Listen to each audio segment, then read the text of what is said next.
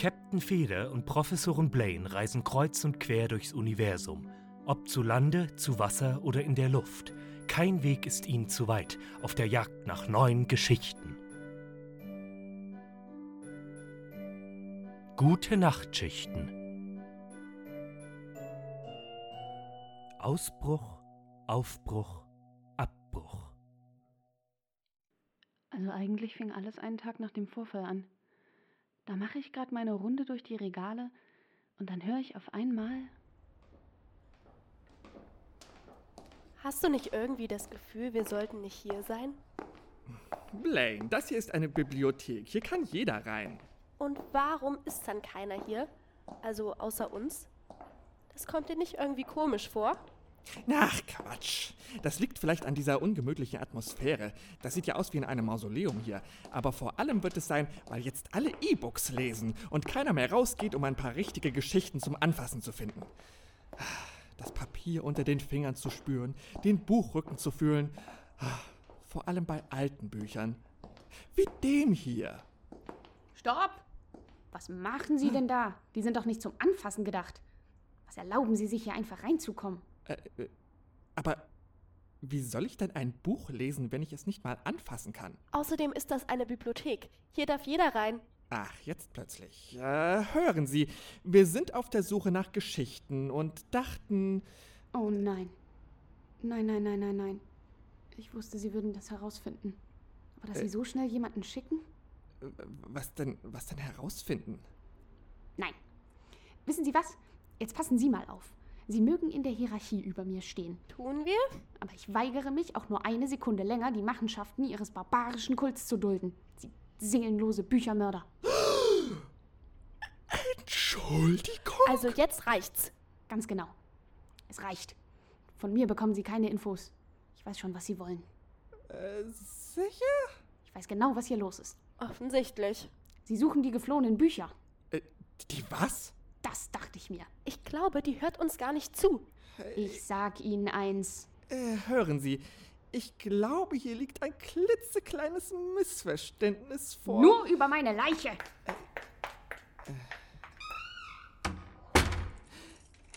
Blaine? Was ist da gerade passiert? Keinen blassen Schimmer. Aber lass uns mal nachfragen. Äh, äh, das, ist doch nicht dein Ernst. Äh, Du willst dieser, dieser Irren jetzt auch noch hinterherlaufen? Feder, die denkt, wir sind Büchermörder. Das kann ich nicht einfach auf mir sitzen lassen. Du etwa?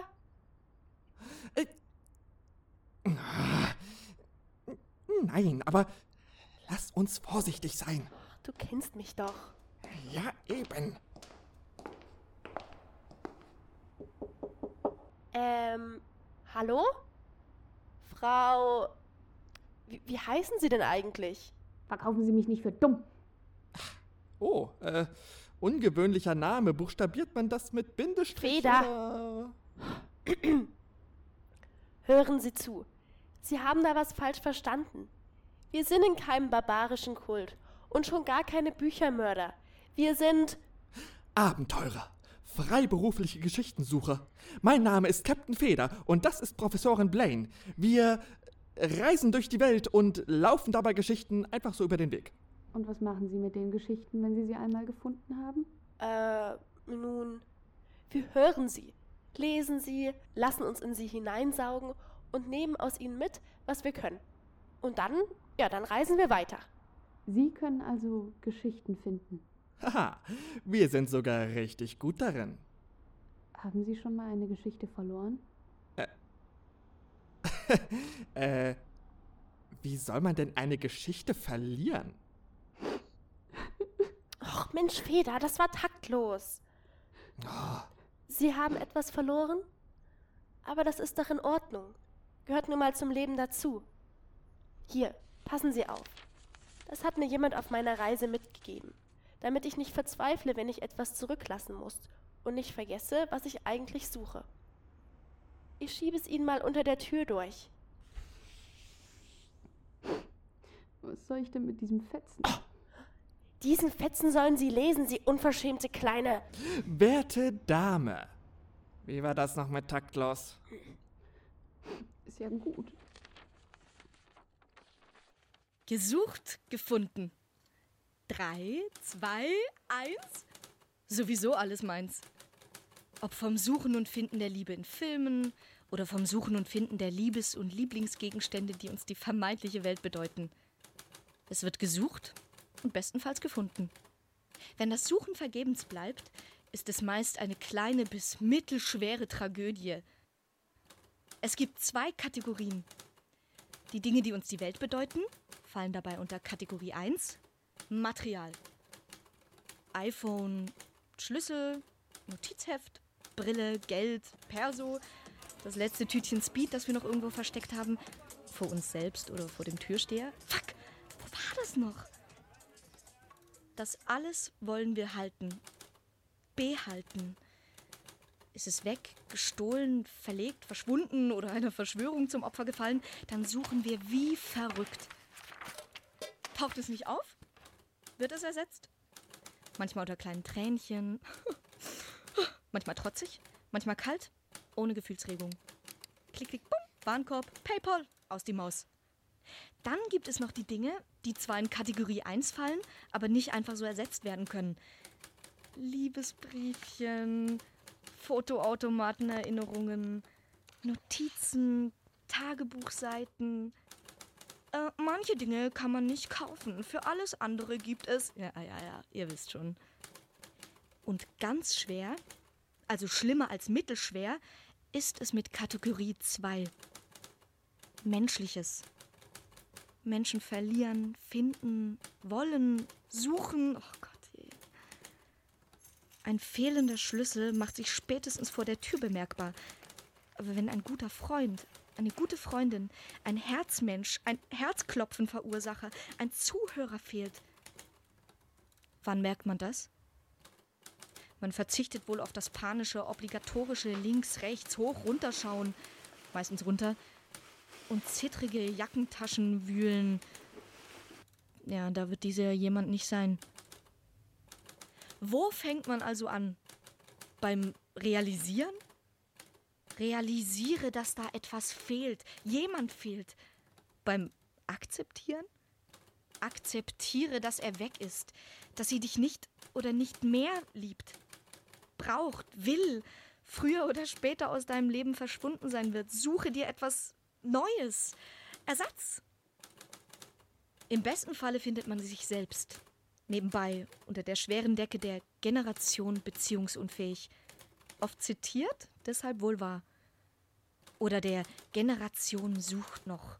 Sucht noch nach Vorbildern, nach Neuem, nach dem, was endlich genug ist, nach Liebe, Bedeutung, Erfüllung, dem Leben und immer wieder sich selbst. Finden ist dabei unser vorläufiges Behalten, die kurze Sicherheit, das Gegenteil von Verlieren. Okay. Sie sind definitiv nicht von der Agentur.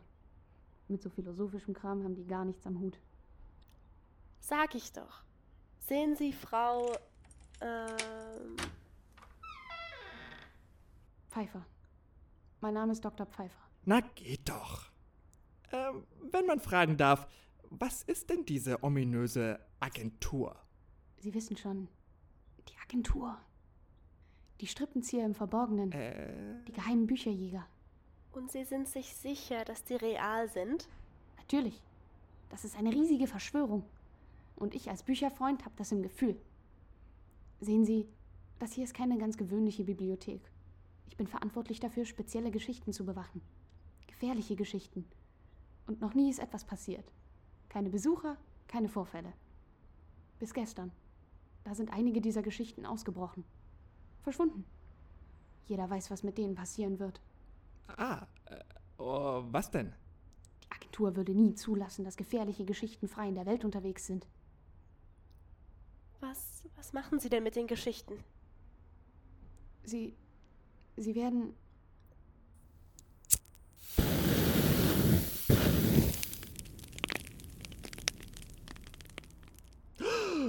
Nein. Solche. Widerwärtigen, seelenmutierten Lackaffen. Danke, Blaine. Ich hätte es kaum malerischer ausdrücken können. Sehen Sie? Und jetzt, wo Sie die Wahrheit kennen, was werden Sie tun? Wir können Ihnen helfen. Äh, äh, naja, Mo Moment mal. Wirklich? Das wäre außerordentlich nett von Ihnen. Aber meinen Sie, Sie schaffen so etwas? Äh, natürlich würden wir so etwas schaffen. Sehen wir denn aus wie Amateure? Ähm, ja. Oh. Ich mache mir nur Sorgen um Sie. Die Agentur hat Kontakte in der CIA, dem BND und dem Börsenverein der Buchhändler. Und wer weiß, was da draußen noch so lauert. Oha. Sagen Sie, waren Sie überhaupt schon mal da draußen? Ja. Ja, na natürlich. Ständig. Ich bin bestens informiert über die Welt. Und man hört schon viel Beunruhigendes. Mhm. Von wem denn? Na, vom Radio. Ja. Das Geschirr stapelt sich bis unter die Decke, vom Sofa her kommt ein undefinierbarer Gestank, Wäsche liegt auf dem dreckigen Fußboden verteilt. Die Wohnung im Leipziger Westen ist völlig verwahrlost. Bewohnerin Ulrike Fink weiß nicht weiter. Also ich, ich weiß einfach nicht weiter. Egal wie sehr ich versuche, die Wohnung sauber zu halten, sobald ich mich umdrehe, ist alles wieder verwüstet. Und das, das geht so, seit ich eingezogen bin. Und hier, ich meine, schauen Sie hier, dieser Legostein, der lag heute Morgen vor meinem Bett und ich, ich bin voll reingetreten, als ich aufgestanden bin. Das tat saumäßig weh. Und ich weiß nicht mehr, wo der herkam. Ich meine, ich besitze gar kein Lego. Ein Mysterium. Der blaue Legostein liegt leicht in der Hand, doch auf dem Fußboden birgt er für nackte Füße eine echte Gefahr. Aber wer will Ulrike Fink so etwas antun? Und wer würde zu solch teuflischen Mitteln greifen? Mephisto 976 hat nachgeforscht. Die Ulrike? Der würde doch niemand etwas antun. Also, die ist so ein herzensguter Mensch. Immer bringt sie Kuchen mit ins Büro und hat für jeden ein offenes Ohr. Sie ist eine von denen, die auch noch nachts losfahren, um eine moralische Unterstützung zu geben, wenn die Frau einen zum dritten Mal verlassen hat. Warum sollte ihr jemand nur so etwas antun? So ein Arbeitskollege von Ulrike Fink. Die Recherchen scheinen ins Leere zu laufen. Anscheinend hat die kernige Leipzigerin keine Feinde.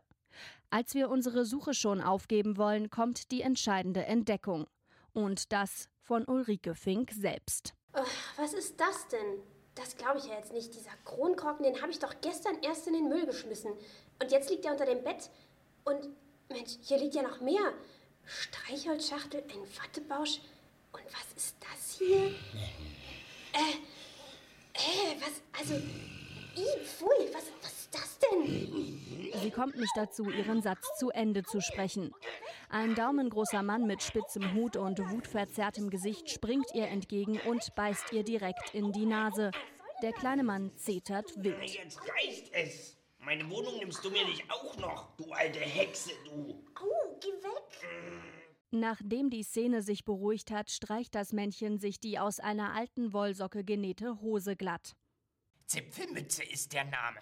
Balthasar Zipfelmütze. Und diese Frau da, sie hat mein Leben ruiniert. Alles war gut, bis sie eingezogen ist. Nie war sie zu Hause. Alle Hausarbeit musste ich selbst erledigen. Aber nee, nicht mit mir. Die hilft gefälligst mit. Die ganze Zeit war es Balthasar Zipfelmütze, der Ulrike Fink das Leben schwer gemacht hat. Der Wichtel hat schon viele Mieter miterlebt, doch mit der neuen tut er sich schwer. All der Frust und das liegengebliebene Geschirr führten unausweichlich zu der jetzigen Situation. Aus dem hilfsbereiten Wichtel wurde ein Legostein verteilender Irrwicht. Es ist Zeit für eine Aussprache. Ich habe das doch alles gar nicht gewusst. Ich wäre ja sonst auch mal früher nach Hause gekommen. Es reicht ja, wenn du das Geschirr spülst und mir ab und zu mal eine Schale Milch hinstellst. Mehr will ich doch gar nicht. Gerade noch erbitterte Feinde, nun liegen sich Bewohnerin und Wichtel tränenüberströmt in den Armen. Der Weg, den sie vor sich haben, wird nicht einfach sein, doch mit ein bisschen Geduld und dem richtigen Putzmittel steht einem friedlichen Zusammenleben wohl bald nichts mehr im Wege. Ha, interessanter Sender. Von dem habe ich ja noch nie was gehört. Aber so besorgniserregend war das jetzt auch nicht. Oh, die bringen noch ganz andere Sachen. Letztens lief eine Sendung zu Vampiren. Sie brauchen definitiv eine bessere Ausstattung für Ihre Mission. Warten Sie. Unsere Mission? CIA. BND und der Börsenverein der Buchhändler? Nicht zu vergessen die Vampire aus dem Radio? Also, nichts für ungut, aber ich glaube, die Frau Dr. Pfeiffer hat hier und da ein paar Schrauben locker. Das fürchte ich auch, aber Du willst ihr nicht immer noch unsere Hilfe anbieten. ach, ich glaube, sie macht sich wirklich Sorgen um ihre Bücher. Auch wenn sie nicht viel vor die Tür kommt. Wenn wir sie ein bisschen mitnehmen, dann. Mitnehmen? Eine paranoide Verschwörungstheoretikerin, die hier seit geschätzten Jahrzehnten Staub ansetzt? Du kennst mich, Blaine. Ich bin niemand, der viele Vorurteile hat. Aber seien wir mal ehrlich. Können wir wirklich jemanden mit auf ein Abenteuer nehmen, der unironisch einen Polunder trägt? Hattest du nicht auch mal einen Polunder? Das, das, das ist doch nicht das Gleiche. Ich bin einfach äh, anders gestrickt. Weißt du was, Feder? Ich habe dir eine Chance gegeben. Warum auch immer. Jetzt bist du mal dran, ihr eine zu geben. Wer weiß, vielleicht schlummert mehr unter der Oberfläche, als wir denken. So, ich glaube, ich habe angemessene Ausstattung für Sie gefunden. Ein Fahrradhelm, eine Packung Müsli und einen Gummihammer nennen sie. Wenigstens können sie sich die Warnweste über den Polunder ziehen. Aber der Hammer ist wirklich etwas unnötig. Haben Sie Angst, dass Sie ein Wichtel auf der Straße angreift oder... Unsinn. Das Gefühl Angst ist mir völlig fremd. Ha! Halten Sie sich einfach an uns, dann lernen Sie es schnell kennen.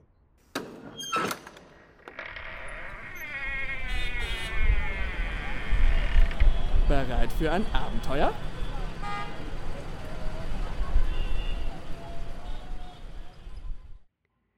Und dann reisten wir zu dritt um die Welt, erlebten ein Abenteuer nach dem anderen und fanden alle verschwundenen Bücher. Und am Ende ließ ich die Bibliothek zurück und lebte fortan ein Leben als freigeistiger Draufgänger. Klar. Deswegen rufst du auch vom Festsitz der Bibliothek an. Ähm, nun, vielleicht habe ich da ein paar Sachen hinzugedichtet. Ich habe es einfach nicht aus der Tür geschafft. Aber Ihre Visitenkarte habe ich behalten. Und wer weiß, vielleicht rufe ich eines Tages mal an. Da sieht man mal, wie man zwischen all den Geschichten den Boden der Realität verlassen kann. Ob Dr. Pfeiffer sich jemals nach draußen trauen wird, steht wohl in den Sternen. Hoffen wir zumindest, dass unsere beiden Abenteurer erstmal von Wichteln, Vampiren und der CIA verschont bleiben. Und wohin die Reise geht, das erfahrt ihr nächstes Mal bei Gute Nachtschichten.